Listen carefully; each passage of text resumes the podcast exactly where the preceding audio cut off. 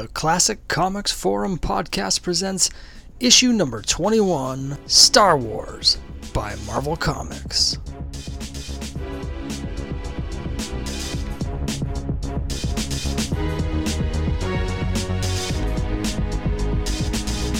Welcome back to the Classic Comics Forum podcast. As always, I'm your host, Scott Harris, and in this episode, I'll be joined by forum member The Confessor for the first part of a four part exhaustive look at Star Wars by Marvel Comics. Star Wars, of course, has been a cultural phenomenon from the moment the original Star Wars movies first hit theaters in 1977. However, for comic book fans, that phenomenon started even earlier as the first two issues of Marvel's Star Wars adaptation of the movie actually came out before the film's debut. In this episode, the Confessor and I will look at how writer Roy Thomas ended up making the deal to bring Star Wars to Marvel, how that deal ended up saving Marvel Comics from financial ruin, and what Roy Thomas's legacy as a Star Wars writer was on the book. Over the course of this four part series, we'll be discussing all 107 issues of the original Marvel Star Wars series, as well as the three annuals,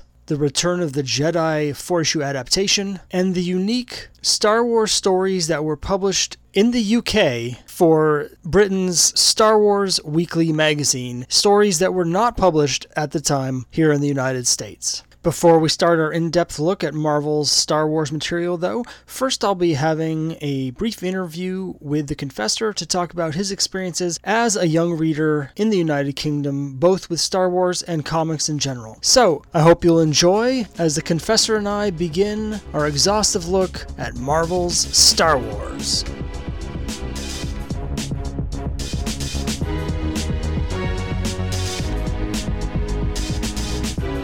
So, uh, what was the first comic that you ever read?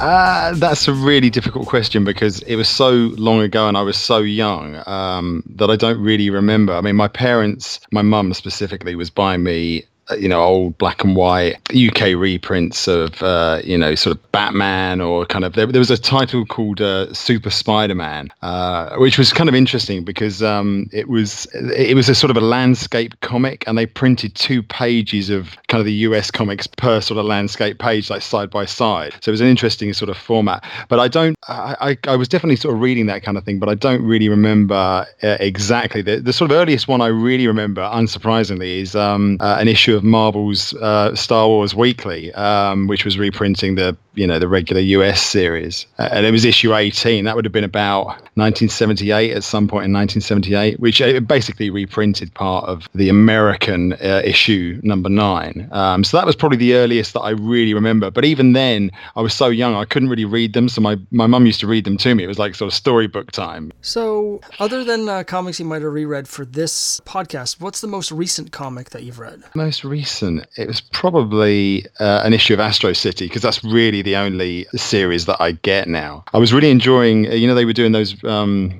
uh, the sort of republishing of the uh, Marvelman or the sort of Miracle Man uh, comics, and then they stopped. But I, have I've heard that they're going to start those again with the you know sort of carrying on. But yeah, it would have been an issue of uh, a semi-recent issue of, of uh, Astro City. That would have been the last thing I read. I'm a big fan of Astro City. How, what do, how do you yeah. feel about them ending the um, the ongoing series? Uh, well, if you're a long-term fan of Astro City, you're kind of used to that. You know, it's it's been sporadic since it began. The one I really remember that had massive, massive delays on it were, was the uh, you know the Dark Age that went on so long that it was when it was like living through the 70s in real time. You know, it took that long, which was detrimental actually to that whole arc. I think um, that's one of my least favorite arcs, and I think part of that is just the sort of the, the way it was all broken up with those massive delays. Um, I think had it all come out over the space of 12 months, you know that it would have been it would have been a, a better read. Let's put it that way. Um, and I've never revisited it, so uh, that sort of speaks volumes, I guess.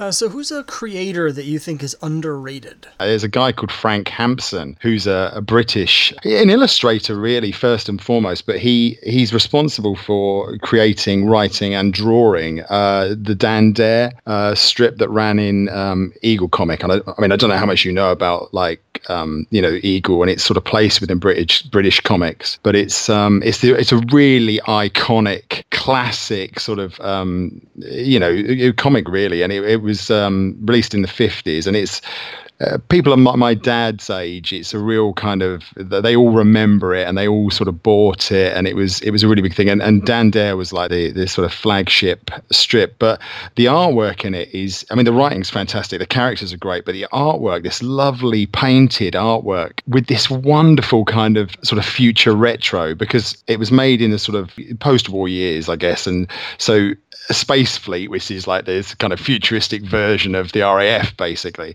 But they're all dressed in Second World War kind of bomber command sort of outfits, but they're flying these incredible spaceships. And, and then yet again, when you see inside the spaceships, the, the, the sort of control panels all look like you know the control panels from like Lancaster bombers. So you've got this wonderful kind of mishmash of really futuristic, sleek kind of sci-fi technology with this you know, reading it from today's point of view, this really archaic, yeah, kind of thing. So yeah, I, I, I think Frank Hampson would be my, uh, you know, not enough people know him, not even in this country, and even if they know Dan Dare, they might not know Frank Hampson, you know. So uh, who's a creator that you think is overrated? This is a tough one because obviously I've heard the other sort of podcasts, and I know these questions that you sort of ask at the beginning. I mean, I think anybody's really, you know, capable of doing good work uh, at some point, even if they're sort of uneven. But you know, the name that kept coming back to me when I was thinking about this question is a relatively modern uh, writer called Jonathan Hickman, who's um, he did, he did like a run on um, Fantastic Four and stuff like that uh, over the last sort of decade or whatever. And I've read things about him being like that he's this amazing writer and he comes up with all these great ideas. And I I followed a, particularly that uh, Fantastic Four run. You know, he has lots of good ideas, and he, it, it, but it just seems like he's throwing them all at the wall with no idea about how to sort of resolve anything. And as a reader, you you soon begin to realise that it, this isn't going to get resolved. The, these things that have come out here that you think, ah, oh, that's building towards something, never are. And in the end, I just I gave up on him, and I I, I don't want to be nasty, but I think he's a hack. So, who's a character that you love? Ah, well, I mean, there's lots of them, but Spider Man would be number one. If we're talking about pure, you know comic characters, easily Spider-Man is, is number one with me. You know, I just think he, I think it's one of the best characters and and also comic book series as well. You know, the supporting cast obviously and and the villains and all that kind of thing. I think Peter Parker is a, a hugely relatable character, and he's a character that I've related to at sort of eight, at 18, and probably at 80 if I live that long. You know, he's there's something about him that's uh, I think it's very easy to see elements of yourself within that, and that's always kind of you know hooked me into that character. So yeah, Spider Man would be uh, he'd be number one for sure. It's interesting. It's you just remind me of um, you know when I did the podcast with the Roquefort Raider, he mm. was talking about how everyone talks about Peter Parker as being sort of the everyman, but he he thinks, you know, since Peter Parker not only has the superpowers, but is also like a super scientific genius, that mm. he doesn't mm. really see Peter as being that relatable. I think that's a fair comment. I mean, I, I definitely can sort of see that. But the thing,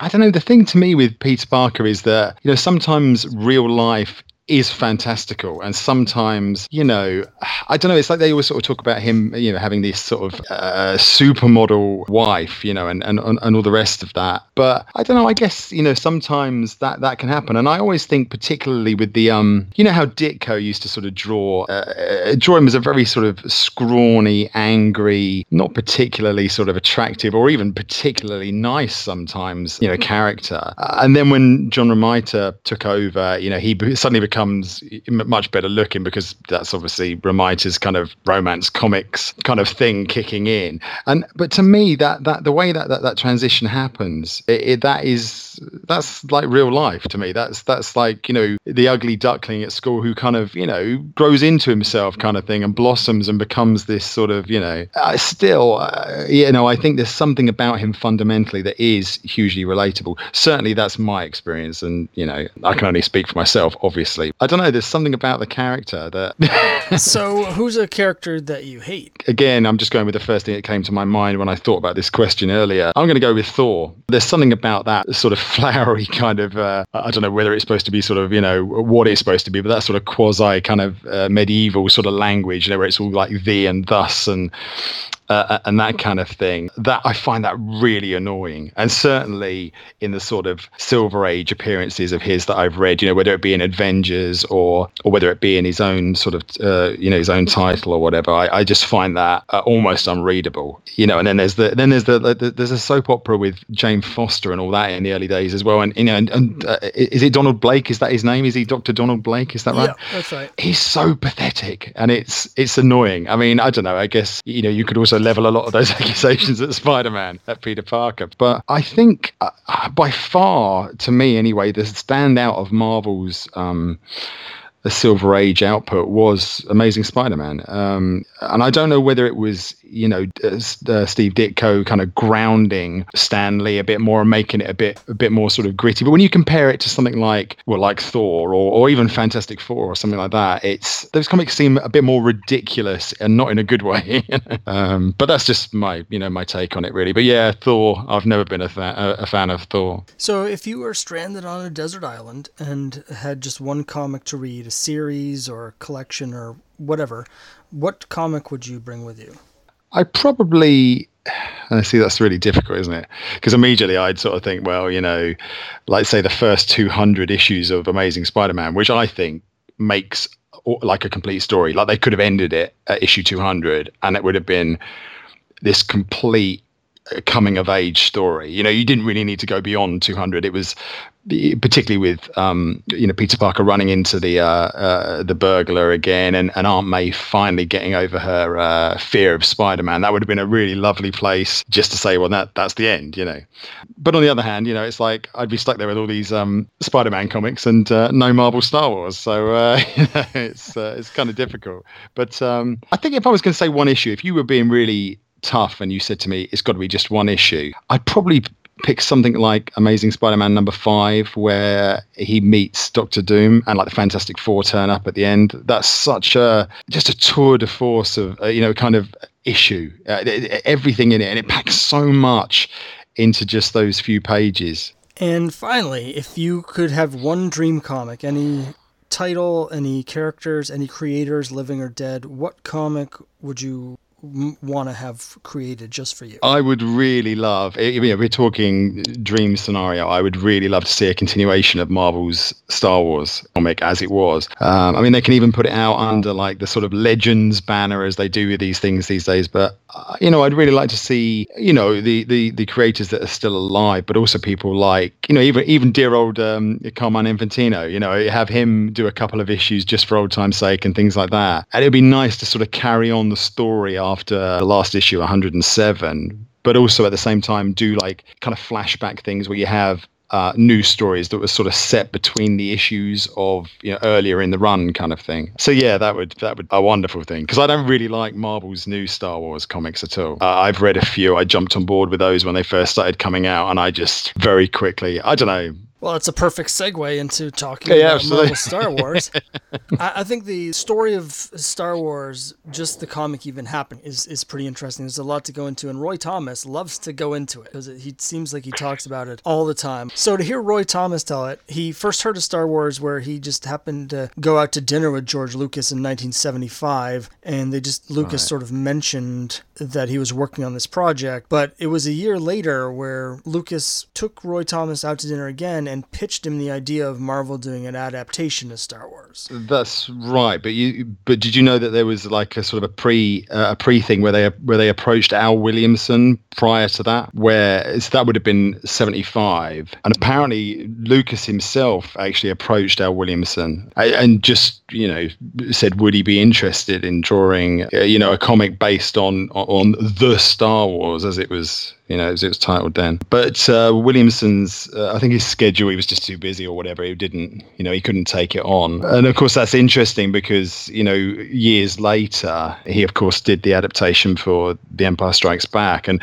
you know, clearly Lucas always because he George Lucas was a big fan of like the EC sci-fi comics and the horror comics and that's where he'd first encountered Al Williamson. So even before you know that that dinner with uh, George Lucas and I think it was Ed Summer that Roy Thomas had. They'd already they were already kind of thinking, you know, that Star Wars would be a comic as well as a film. Basically, what Roy says is that uh, he wasn't aware of at the time, but as you say, they had approached other people first. They had already been shot down at Warren and at DC, and that's right. Yeah, that's he, right. They had even already talked to Stan Lee, who also said no. Uh, but Roy well, there's a bit of there's a bit of a discrepancy about that. You know, some people say that they did, but Charles Lippincott, because he was the guy who was doing publicity, you know, he was really the one that Roy, I think, from what I can understand, dealt with much more than than George Lucas. He was the one who was really pushing. In fact, I've heard Lippincott say that that the actual idea, the the fundamental idea of having a Star Wars comic was his, and and he pitched that to George originally. Whether that's you know it's a long time ago, and people have sort of conflicting memories, don't they? But um, so Lippincott says that he never even got through to to Stan Lee, and Ed Summer was this guy who he ran a, a very early sort of comic book shop in in New York, but he had a an original comic art gallery. And george lucas was like a silent partner in that. And Ed Summer knew Roy Thomas very well, and because of his friendship with George Lucas, he also knew Charles Lippincott, and that's how the thing, the sort of that that's how Charles got to talk to Roy Thomas basically. And he, I don't think he'd even got through to Stan Lee. I don't think he'd got any further than the secretary. But then you hear Roy say it, and it, you know, it seems as if actually he did have a meeting with Stan Lee and was, as you say, turned down. So there are these little discrepancies in the sort of history of it, really. But um, yeah, who knows? Roy mentions in the interview these discrepancies in this particular case, not knowing anything other than just what I've heard, I would mm-hmm. tend to lean a little towards Lippincott only because Roy states clearly a couple times that he didn't know about any of this until after the fact. So he was hearing secondhand, even at the time, that they had already approached Stan Lee and been turned down. What Roy says is that at the dinner, they pitched him the story and he wasn't that into it, both because he thought, you know, if Stan had already turned it down, they didn't have a chance, but also he didn't think science fiction would sell. But when they got to the part where the showdown is at the cantina, he realized it was really more like a space western. And that was something that he was both thought right. would sell and was interested in doing himself himself. So he said that he would not only try and convince Stan to do the book, but he would write it himself. That, that's that's as I understand it as well. And I think because I think Lippincott turned up to that meeting at Marvel with a, a folder of uh, Ralph McQuarrie's concept art, like the paintings, which are you know you, you must have seen those. They're quite quite famous now. But um, he'd brought those along, and it was yeah, absolutely that. That I think whether he had a picture of the cantina or or maybe it was just the description of it, but that is what that's what really hooked Roy Thomas initially. You know, that's what made him sort of think, oh yeah, this this this could be good. This could be something that I could sort of get my teeth into. Now, the other interesting thing that happened there is that uh, George Lucas specifically requested that Howard Chaykin be brought on as the artist. That's right. Although only after uh, Al Williamson had turned him down. But but now, yeah, that's right. That's right. And that was apparently on the strength of Chaykin's strip Cody Starbuck, which featured it was science fiction and it featured a main character who visually was similar in some ways to Han Solo. That's absolutely right. That's what I've heard. Yeah, yeah. I can see the similarity, although sure. again with Howard Chaykin, all of his sort of leading characters look kind of like the same guy, just wearing different shirts.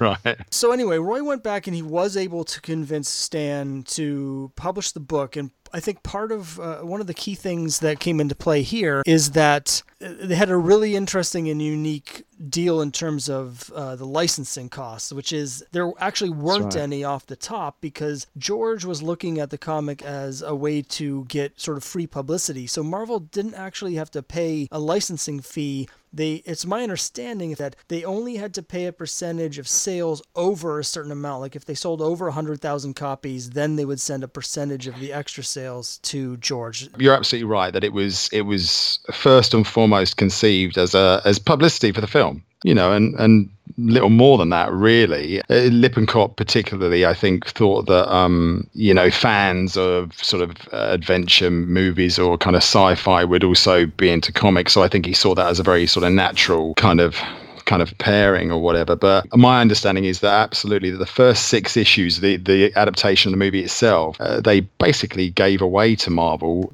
for free, and it would only be if if the series continued after that which would only happen if those issues sold well and if Star Wars the film was a success and all the rest of it. The, it would be from like issue seven onwards that they would have to pay. Uh, I don't know whether it's a licensing fee or a royalty or whatever it is, but but that you might be right. Maybe it was free, but only up to a certain number. But that's that. I, I'd not heard that before, but you might be right. Yeah. Well, there's there's a lot of conflicting information. But, yeah, but I have yeah. heard also again what you say there, where they would only have to pay the fees if you know if they continued.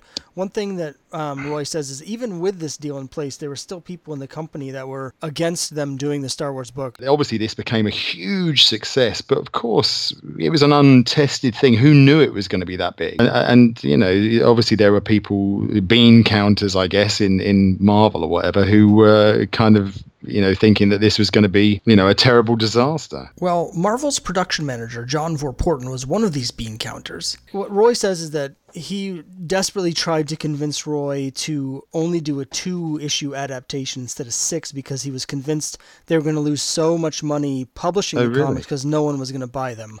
And Roy threatened to quit the book if they didn't do it as a full six issue adaptation. Again, I didn't know that. No, I didn't know that. That's that's interesting because it works really well as a six issue thing, and I know that I know that Roy Thomas was really, um, you know, wanted to. He felt that you couldn't do it in any less than than six, but I didn't. Yeah, I didn't know that they had actually proposed that it would be shortened. Once they got to work on the book, a couple interesting things. Firstly, because it was conceived as something that would act as promotion for the comic, they scheduled it so that the first two issues would be published before the movie actually came out, which means they had to start working on the book like a whole almost a whole year in advance and they didn't hmm. have any footage from the film. They were just working off of Ralph McQuarrie's drawings and the script, and they also had a chance uh, to go to what would become, you know, uh, Industrial Light and Magic uh, to have like visit the the set and see some of the special effects stuff, so they would have an idea of what Chaykin was even supposed to draw.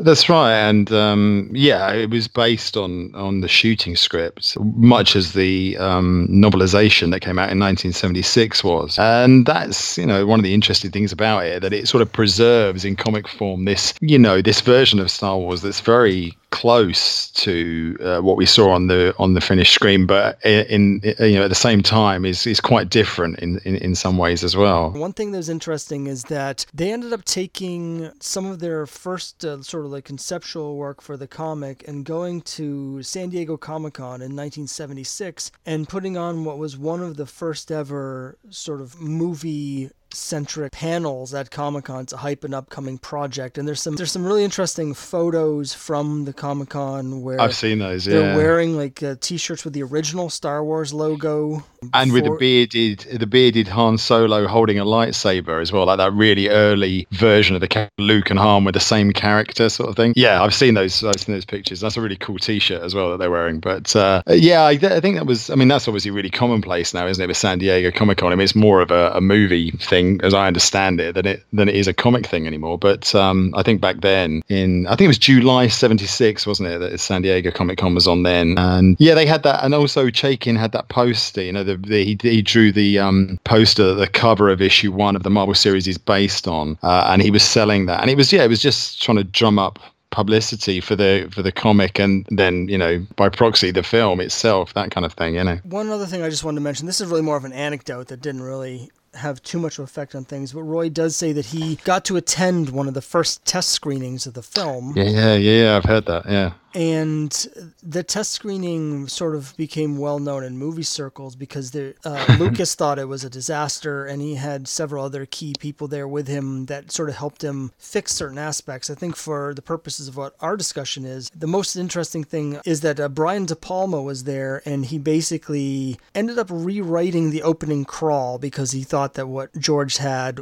was just too expository. So what we see in the finished film, the writing there is from Brian De Palma, but that was done after the screening with Roy Thomas and after they'd already worked on the first issue. So that's right when we start off issue number one, uh, Star Wars number one, the first page, we get the famous opening crawl, and it's completely different in the comic than it is in the a, movie. a really convoluted and really wordy. I mean, it needed rewriting without without any shadow of a doubt. Um, but yeah, and that's one of the one of the sort of interesting uh, things about it. And and the thing is, you know, even when like Roy Thomas saw this um, early sort of edit, eh, you know, Star Wars that movie changed so much from edit to edit. There's there's a cut of Star Wars in the you know the Lucasfilm vaults or whatever that's almost like a comedy, and there's bits of it that it's cut very much like a comedy, and there's there's there's these bits in the film that you know are almost kind of leaning towards sort of slapstick, and of course in the version that we all saw when it came out of the cinema, all of that is kind of eradicated, but, but there are little bits of it left. Like for instance, um, if you recall the scene where um, they're sneaking through the Death Star. This is after they've come out of the trash compactor, and it's uh, Han and Chewie and, uh, and Luke and Leia, and they're sneaking through. But there was this whole kind of scene in this rough cut where they're sneaking through in a really kind of pantomime, over the top, sneaky kind of way. And actually, if you look in the finished film, there is a scene where they're just coming along this corridor and you can see that they are kind of hamming it up like that. So there are, if you know what you're looking for, there are little bits of that. And the crawl is another, you know, another sort of thing like, you know, I mean, I've even heard that in the original shooting script that the Death Star didn't attack Yavin base. And that was something that was concocted in, in the final edit, you know, which I, I don't know whether that's true, but it just goes to show you that the, the, the film did change a lot. And of course, poor old Roy Thomas is working working off of this uh, shooting script that is you know the same but also significantly different to, to what ended up on the screen.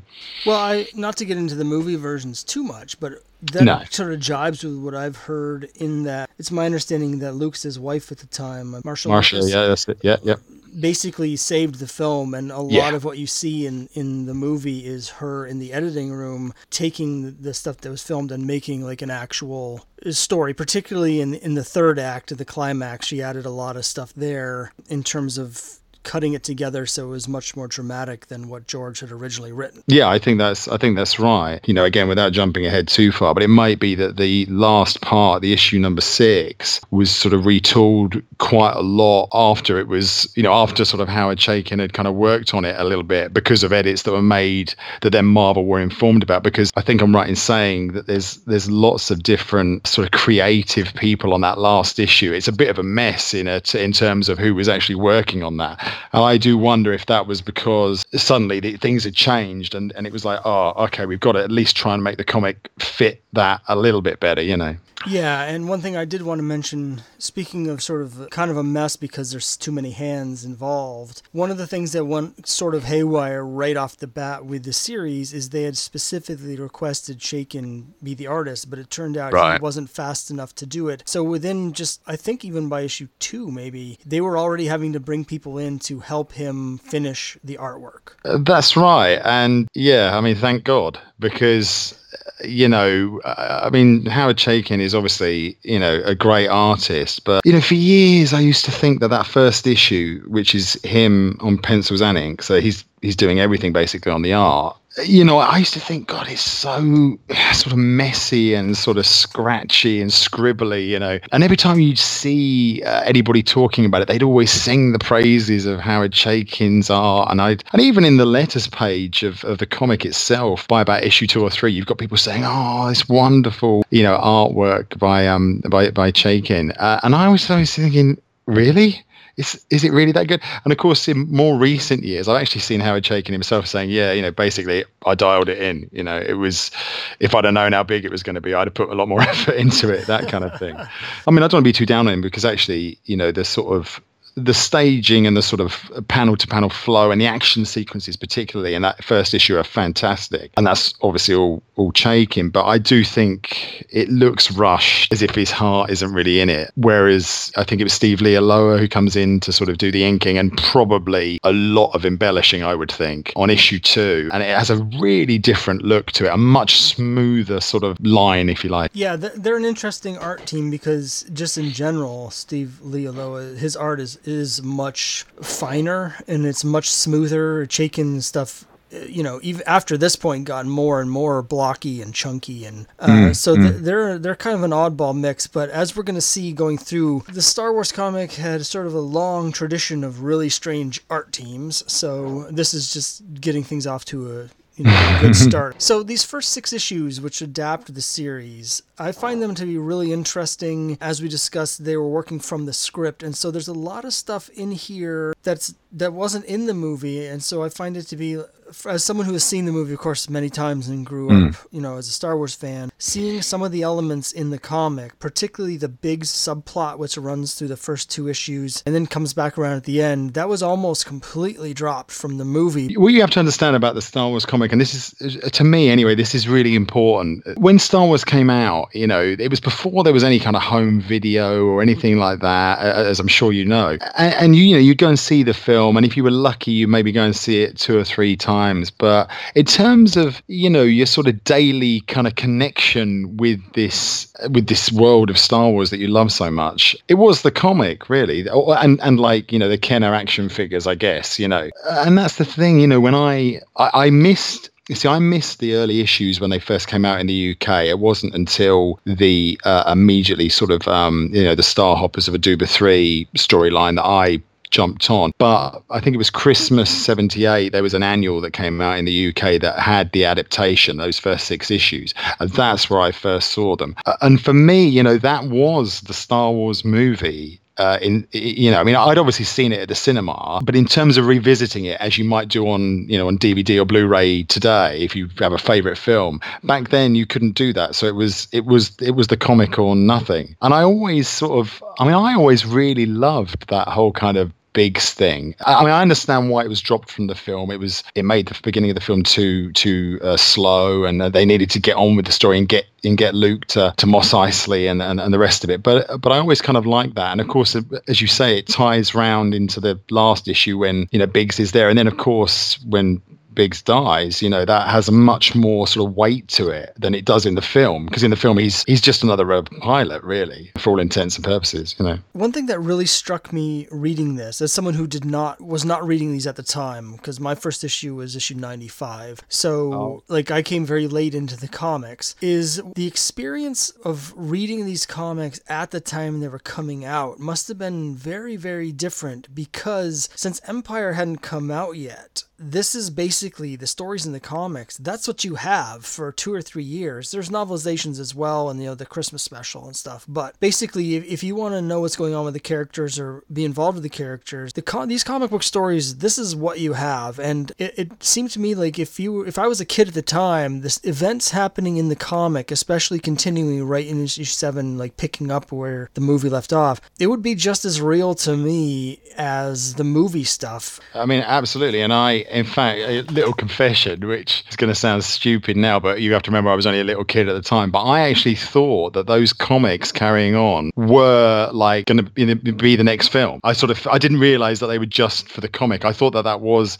absolutely real Star Wars. You know, when they would throw out details of of sort of you know even just things like the drinks they were drinking or the type of food they'd have. You know, I'd really absorb all that, and I'd really sort of you know they call it the expanded universe now, but really that was that was the expanded universe. That was, you know, it's what gave us, particularly in the UK, I think, because it was a weekly comic rather than a monthly comic, it really did mean that you'd have this new Star Wars adventure turning up on the newsagent's shelves or coming through your letterbox with the daily paper or whatever once a week. And it was a very real, that was Star Wars, you know, that, yeah, it was important. It was as important as the movie in, in, in its own way. Know, I find it really interesting. I want to talk about this more as we go because there's a couple things that happen in the comic that I feel like must have really colored how the movies played out for people that were reading the comic, particularly with the character Lando Calrissian. You know, reading those issues when we get to them, um, it struck mm. me. You see Empire Strikes Back, Lando's in 10 minutes. But then you've got in the comics, three years worth of stories with Lando Calrissian. So when mm. we get to Return of the Jedi as a movie, for people who've been reading the comics, this was a much bigger, more important, and fleshed out character than he was to anybody that had only seen the films. Absolutely, absolutely that, and that's that's a really good example actually of how yeah the comics sort of helped flesh out characters like that, and and, and it meant that when you went and saw the next the next installment at the cinema, that you had a much better understanding of of those characters. So there's a couple other things that jumped out. There are other things, you know, like the Biggs subplot. There's other details from the original scripts that are not mm. in the movies. One thing that I noticed that's going to come into play later a couple times and end up being weird in retrospect is that there's the scene with skinny Jabba the Hutt in this. Yeah, yeah, yeah. And I love that Jabba the Hutt. I really do. Uh, do you know when Return? And again, this ties into what you're saying about how the comics flashed out. Uh, sorry, fleshed out those those characters because because he appears the skinny, you know, uh, Jabba the Hutt uh, appears again another couple of times in the series before the Empire Strikes Back. So, and I can really remember that, that when I was excited that Jabba was going to appear in Return of the Jedi, but when I first saw the picture of what Jabba looked like, I was really like, huh? That's that's not Jabba the Hutt. And that's a really good example of of of, of how, how the comic series kind of you know changed your expectation i guess. If you weren't following the the comic series you'd have seen the big slug like jabba that we all know and love and you'd have just accepted it. But i definitely remember there being a couple of months there when return of the jedi came out where i was really like oh i really don't like that jabba. You know he's, he's nowhere near as good as the one from the comic you know that kind of thing. Yeah i agree. For those who haven't read the comic or aren't super into um, like deep cut star wars stuff in the comic they had filmed with the original original movie, they filmed a scene where Han talks to Jabba, and they had a skinny humanoid person playing Jabba the Hutt. But George didn't like the way it looked. He didn't like what they could do with the special effects, so they cut that scene. It was eventually restored in the extended edition, in the remaster version in the 90s, where they made it into a Jabba who is still slug-like, but is it was skinnier than he is later. But mm. Because Roy and uh, Howard were and the other artists were working from the script and from the McQuarrie drawings and and you know the early footage, they thought that that skinny Jabba that they had filmed uh, originally was going to be the finished Jabba. So we have this humanoid guy uh, called Jabba the Hutt who appears in, in several issues, as you say, of the series here and bears no resemblance at all, other than name, to the character we eventually got in Return no, of the Jedi. That's, that's right. The actor that they shot in that Docking Bay 94 Jabba the Hutt scene that was ultimately cut from the film, the idea was always to superimpose like some kind of alien over him. So they had, obviously, they didn't bother doing that, but as you say, you're absolutely right that the effects were not up to you know up to sort of scratch and also that scene's completely surplus to requirements because you've also you've already learned everything you need to know about Han and Jabba's relationship from Greedo in the earlier scene in the cantina. You don't actually learn anything new in that scene at all. So it was definitely right to, to cut that. But they, they were, along with the footage and the shooting scripts and all that, they were also given, um, Howard Chaykin and Roy Thomas were also given lots and lots of, of stills, like on set stills. And that, that Jabba the Hutt that creature that turned up in the Marvel adaptation and later issues as Jabba the Hutt is actually an alien from the cantina or at least from around Mos Eisley. And if you look in the film, uh, uh, in the background of some of the scenes, you can see him. And then, of course, you know, the expanded universe being what it is, you know, years later uh, in the 90s or whatever, that character was actually given a name, which I think is something like um, uh, uh, Mosset Benede or something like that. I'm, I'm, mm-hmm. probably murdering that, but he was. Yeah, it wasn't something that they just came up with. That was that was an alien that was in Mos Eisley, and they just decided to take it because they didn't really know what what what Jabba looked like. Another couple things that are interesting about the original six issue adaptation are some places where I felt like they were able to, in the comic book form, I don't want to say improve on the movie, but they were able to add certain elements that you couldn't get from the movie. Specifically, the characters have thought balloons, uh, so mm, you can mm. sort of get inside the heads of the characters in a way that you can't in the movie. But there's also bits that make a little more sense in the comic book. Like you see at the end of the movie, um, you see Luke using the Force earlier on to help him shoot down some TIE fighters. Uh, so when it happens at the end, it's like a natural progression. I mean, I like the right. way it is in the movie too, but, um, and then there's a thing here which may actually lead into the next thing we're going to discuss, but they mention this is a big sticking point with me, but at the end of the movie, they don't give Chewbacca a medal. Right, but in the in the comic, they mention that they do, which is brilliant And I always loved that as a kid because it used to piss me off as well. You know, it's like, yeah. well, why didn't Chewie get one? you know, I was really excited that they gave Chewbacca the medal, and then later on in the UK Weekly, they did a whole story where we got to see Chewbacca get his medal. That I was really happy to to read that because that's something that's always really bugged me you know, I think that was pretty uh, pretty widespread. Something I did just want to say, just backtracking slightly, when we were talking about the scenes like with Biggs or with Jabba the Hutt that weren't in the movie. What's really interesting about that is that actually Marvel got a lot of letters from irate fans who were, who accused Roy Thomas of inserting his own made up scenes into the story. So after issue six, the movie's over, and mm. Marvel has been doing well with the comics. Now it's interesting. One thing that's been been said a number of times is that Star Wars saved Marvel Comics, but it's a little bit hard to figure out exactly the sales figures and the money involved and the math involved. I've heard yeah. mm. that eventually Star Wars 1 ended up selling, number one, sold over a million copies. Now, uh, that number doesn't really make sense to me in terms of the initial publication figures because I think when it first came out, it was, you know, it was before the movies, before the phenomenon, and I suspect that it was just a regular print run run of 200 to 300,000 copies. However, later or less. On, it, yeah. it may have been it may have been less, yeah. But later on, they when the comic became popular, they had this deal with Whitman where they reprinted issues one to three in one poly bag set of three, and then issues four to six in another one. And those were available for years for sale. And I so I suspect the figures that have been bandied about about Star Wars number one selling over a million copies it has a lot to do with how many copies of those reprint sets, and I suspect that it was probably if you look at if they had the figures, both of the, all six of the first uh, six issues in reprints probably sold about the same. I'm sure. I'm sure that you're absolutely right. Because don't forget, I mean, Marvel reprinted those early issues at least three times. But forget the Whitman bags. You know, there were so like issues one, two, and three at least. Uh, maybe some of the other ones were reprinted. Uh, like the second prints, the only way you can tell them is there's the uh, indica at the, at the bottom. But the third prints actually have the word reprint on the on the spine. And then there was the Whitman bags. There was also the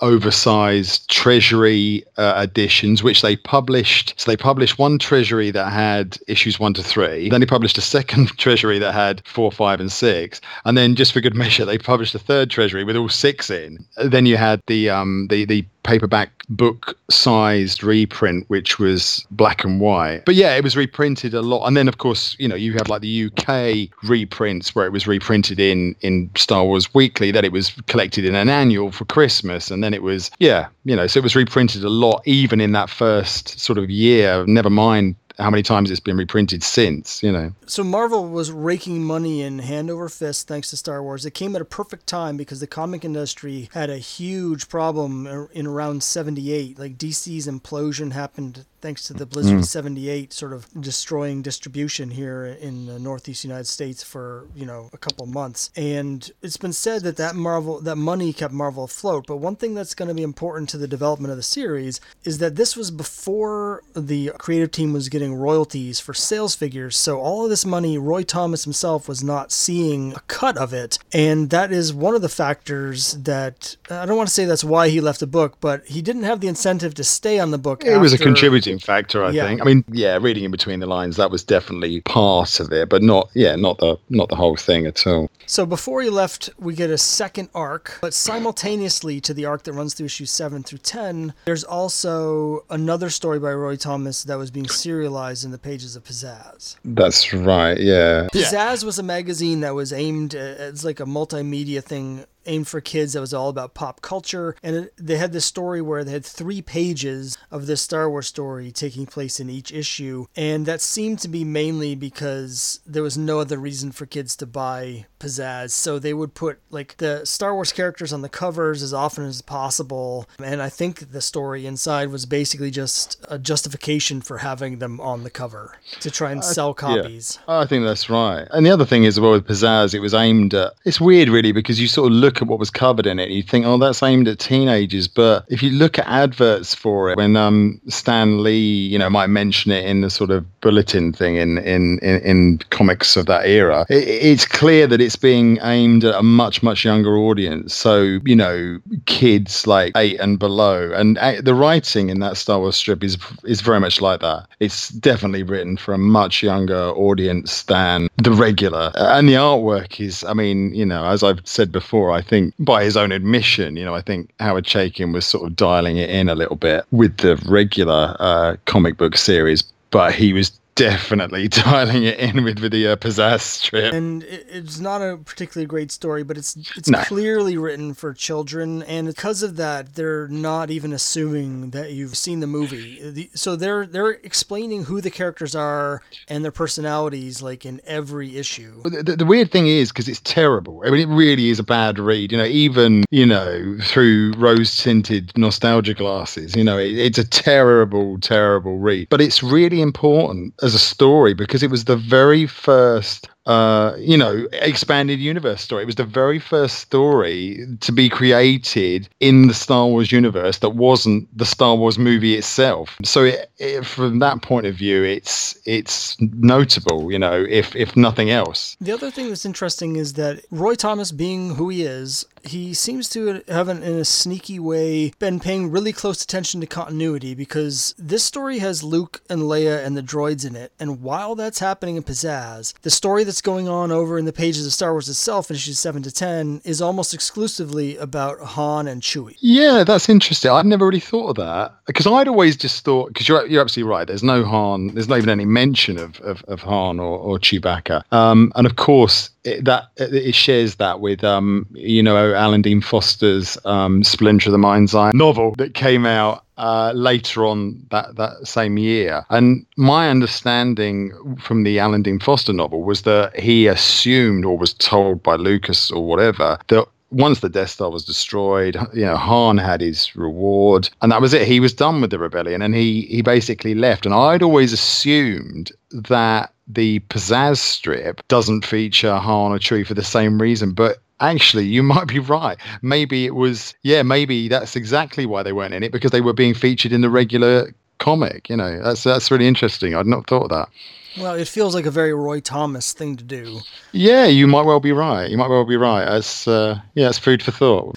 So in terms of roy thomas's contributions to Star Wars. Of course, we've already talked about a lot of it, but for comic book fans, I feel like his arc in issues 7 to 10 of Star Wars is where he really put his stamp on the property. Uh, it's his yeah. last arc. It's the it's the only one that takes place, you know, a- after the film, and he does a has a, introduces a lot of characters that have become sort of both famous and infamous, and does some interesting things in a story that is essentially a retelling of Seven Samurai, which I suspect was an intentional homage to the fact that Star Wars itself was heavily based on another Akira Kurosawa film, The Hidden Fortress. Hence, Seven Samurai.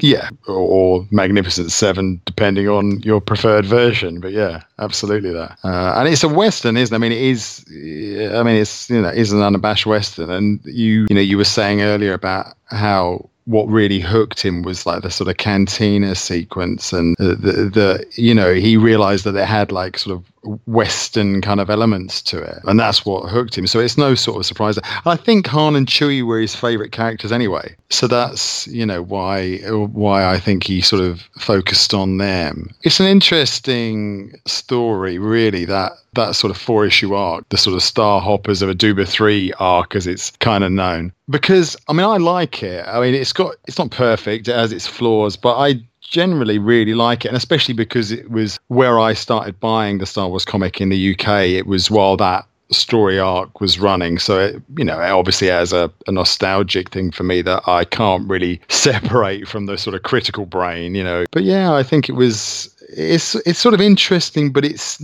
it's not really that Star Warsy in a way. I mean, there's Luke and Leia are hardly in it. Uh, certainly, there's no mention of like the Empire really. I mean, only you know, kind of in passing. It's, it, it's good, but is it really what people wanted after you know Star Wars? There's no Darth Vader in it. There's you know it's it's uh, it's a sort of a weird one to start off with in a way.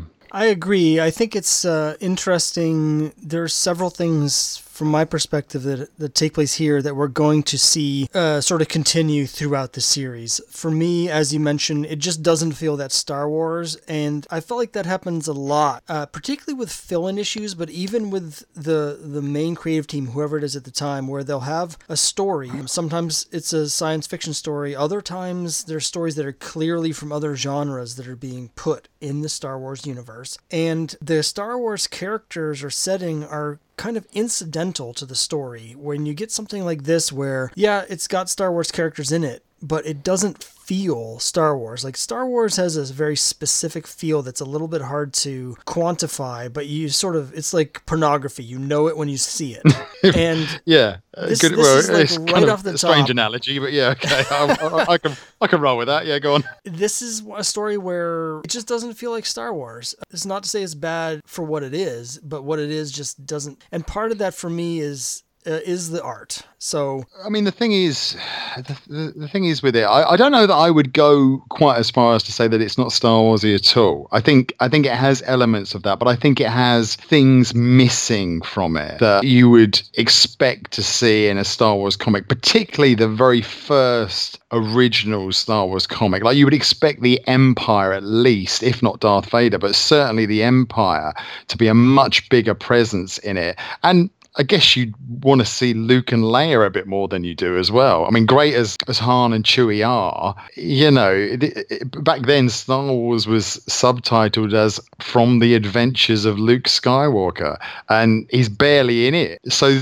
things like it's almost what's missing is is the problem rather than sort of what's there. But you know, you have to remember this was very early days of, of Star Wars, and the sort of Star Wars feel or the aesthetic that you're talking about, which we all know, just like pornography, that's something that's been firmed up over the years, and particularly with other films that came out. When this um, Star Hoppers of Aduba 3, this first post movie storyline came out, it was still very uh, fluid, really, like what Star Wars really was. You only had one film to go on. And I think even in the adaptation, like the Force, the concept of the Force, I mean, we all understand that. That's like a pop culture icon now. You know, we all know the Force, we know what that is. But back then, it was much less sort of clearly defined. And in the adaptation, there's, yeah, I can't remember what issue it is at all, but there's definitely one part in it where in the narration boxes, Roy tries to describe what the Force is and how Luke is using the Force.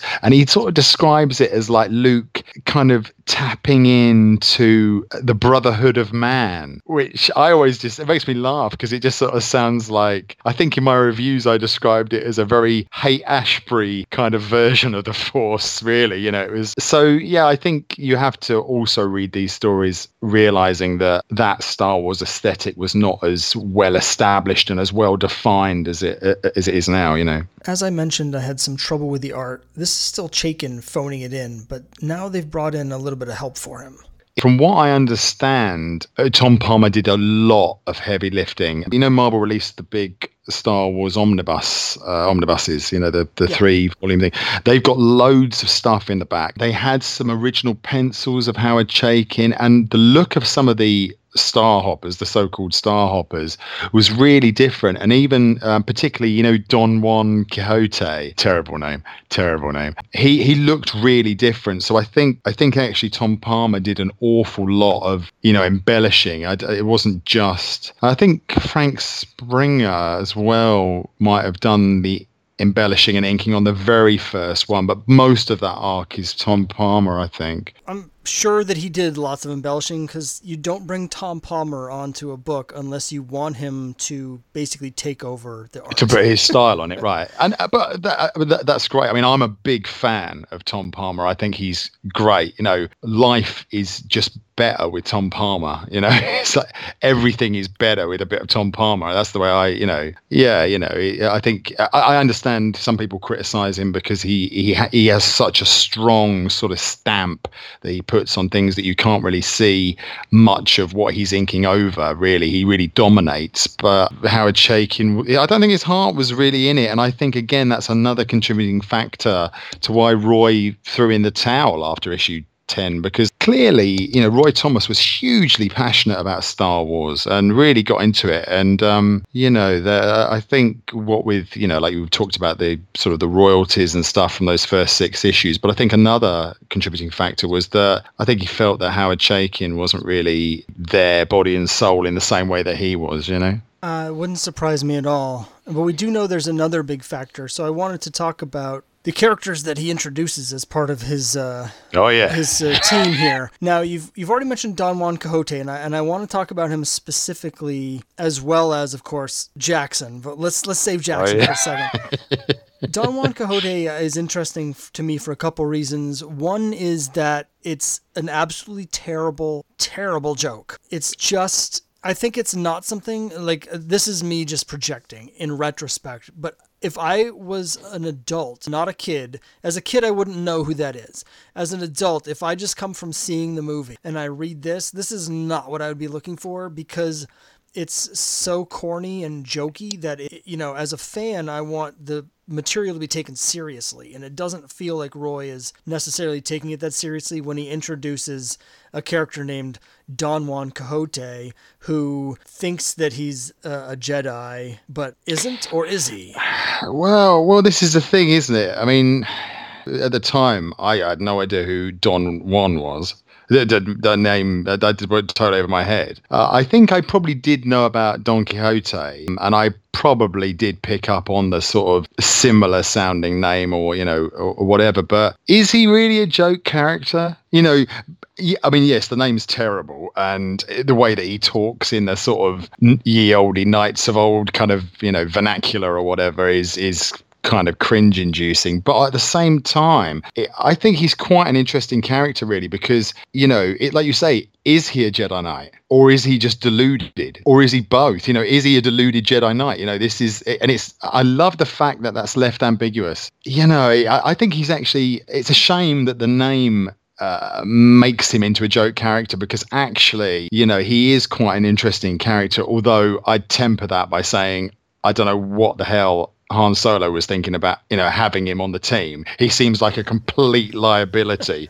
You know, if you're trying to if you're trying to get like a, a crack unit of of mercenary spacers to sort of you know defeat these sort of bandits, he's the last person you'd pick. But you know, um, so I don't think it's as easy as that. I don't think it's as easy to sort of say, oh, that was just a jokey thing. Certainly, as a kid, I didn't think of him as a jokey character. I mean, I, I get the joke now. I, I, I see it now, and I get the play on the play on words with the name and stuff like that. But at the time, I sort of, I kind of did think that was serious, you know. And maybe that's the maybe Roy knew what he was doing. Maybe he was writing for that audience of eight, nine year old, ten year olds, or whatever, you know. Well, it's uh, one thing that that that I do find interesting about the character. I I agree. He's not a jokey character exactly. It's it's just a, a weird decision to me uh, for for Roy to pick that name, even though I can see where he's coming from because he does the character is modeled after Don Quixote in the way he acts as well. Uh, but it's interesting that yeah, sure. There were hmm. certain mm. restrictions that we know we're going to talk about this in a second that were placed on the book where they couldn't do certain things, they couldn't explore certain topics.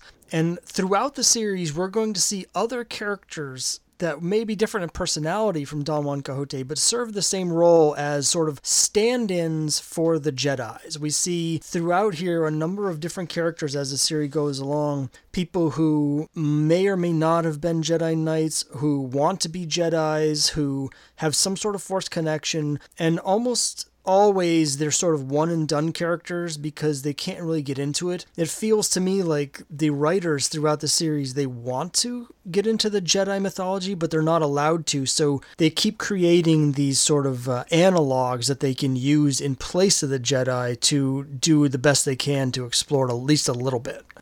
Yeah, and I think a lot of that is down to the restrictions that that Lucasfilm put on you know on the comic famously you know uh, with with the character of Jaxxon I mean apparently from what we hear what you read and what you know as we understand that George Lucas absolutely hated that character you know and and and I think again that was another reason why Roy Thomas decided to move on because I think he was like, oh, okay, you know, I'm creating these characters. I'm trying to do my best with the with this universe and trying to grow this comic book series uh, and all i'm getting is knockbacks you know from from the the powers that be at Lucasfilm. So yeah, I think you're exactly right, and I think the the Joe Duffy uh, parallel is important because we're going to see this throughout the run where the authors, the, the writers and creators are being stifled by demands from Lucasfilm. Roy has said not only did he get the feedback that they hated Jaxxon, so he wasn't supposed to use Jaxxon anymore, they just didn't like it, but he says in uh, the introduction to one of these various volumes that he had specifically been told certain things. He couldn't explore the relationship between Luke and Leia because they he didn't they wouldn't tell him why, but they mm. hadn't they wouldn't let him do that, and they wouldn't let him use Darth Vader at all because they didn't know what they were going to do with him, and so he was told he couldn't do this, he couldn't couldn't do this, he couldn't do this. And then when he did something else, then they complained about what he actually did. And so, since he was getting all this negative feedback and had all these restrictions on his creativity, and he wasn't seeing any of the money from the huge sales, he just decided to leave. It just wasn't he wasn't being paid enough for this to be worth the hassle of having to fit all these demands. Yeah, that's as I understand it, and, and that's exactly the right word, the hassle. And then you know you've got an artist that that that you know the customer the client if you like lucasfilm have specifically asked for and he's kind of you know again not being down on on Chaykin but he's you know he's been pretty sort of vocal and public about the fact that he did kind of dial it in. You know he wasn't really that sort of terribly interested in it at, at the time. So yeah you can sort of see. And in fact at the end of that arc uh, Roy didn't even script that. It's based on a plot by by Roy, but the very last part, so that would be what issue ten, is basically scripted by um, Donald F. Glut, who I know because he wrote the um, Empire Strikes Back novelization much, you know, a couple of years later. So he'd even gone, you know, he'd he'd washed his hands of it. Uh, you know, by that point. And it's interesting to speculate what we might have seen if Roy had stayed with the book, but it's also kind of mm. difficult to figure out because uh, we have so little to go on. I mean, I like Roy's run on it. I one of the things I really like about it is that there's a sort of a, a, literary sort of quality to his narration, and you see that particularly in the um, movie adaptation, but even in the you know that first uh, Star Hoppers of uh, Aduba three arc, there's a sort of, yeah, like a poetic kind of a breathless sort of bent to his writing, which I really like. Does he get all of the characters? I think he gets some of them really well. Others, you know, again, maybe not so well, but again, I think it's because, you know, these personalities, that Star Wars aesthetic was not that well defined. His Chewbacca, for instance, is is very much just a sort of uh, like a barbaric kind of berserker kind of rage filled creature. You know, there's none of that sort of loyalty and slightly sort of gentler side that we now associate with with Chewbacca.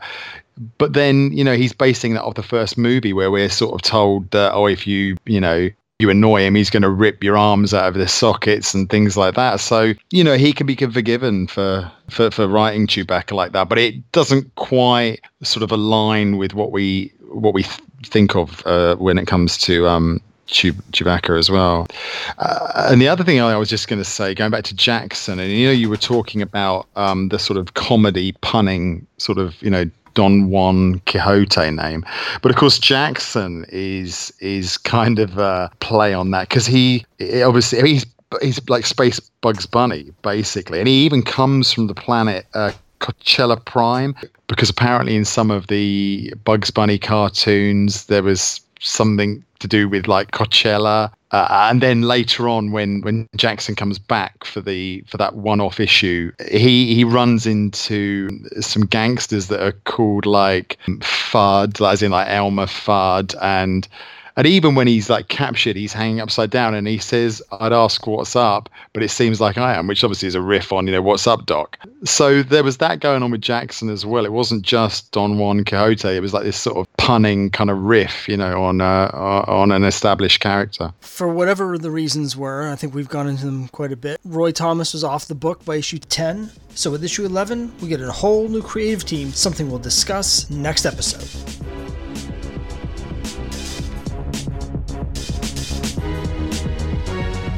That's it for this episode of the Classic Comics Forum podcast.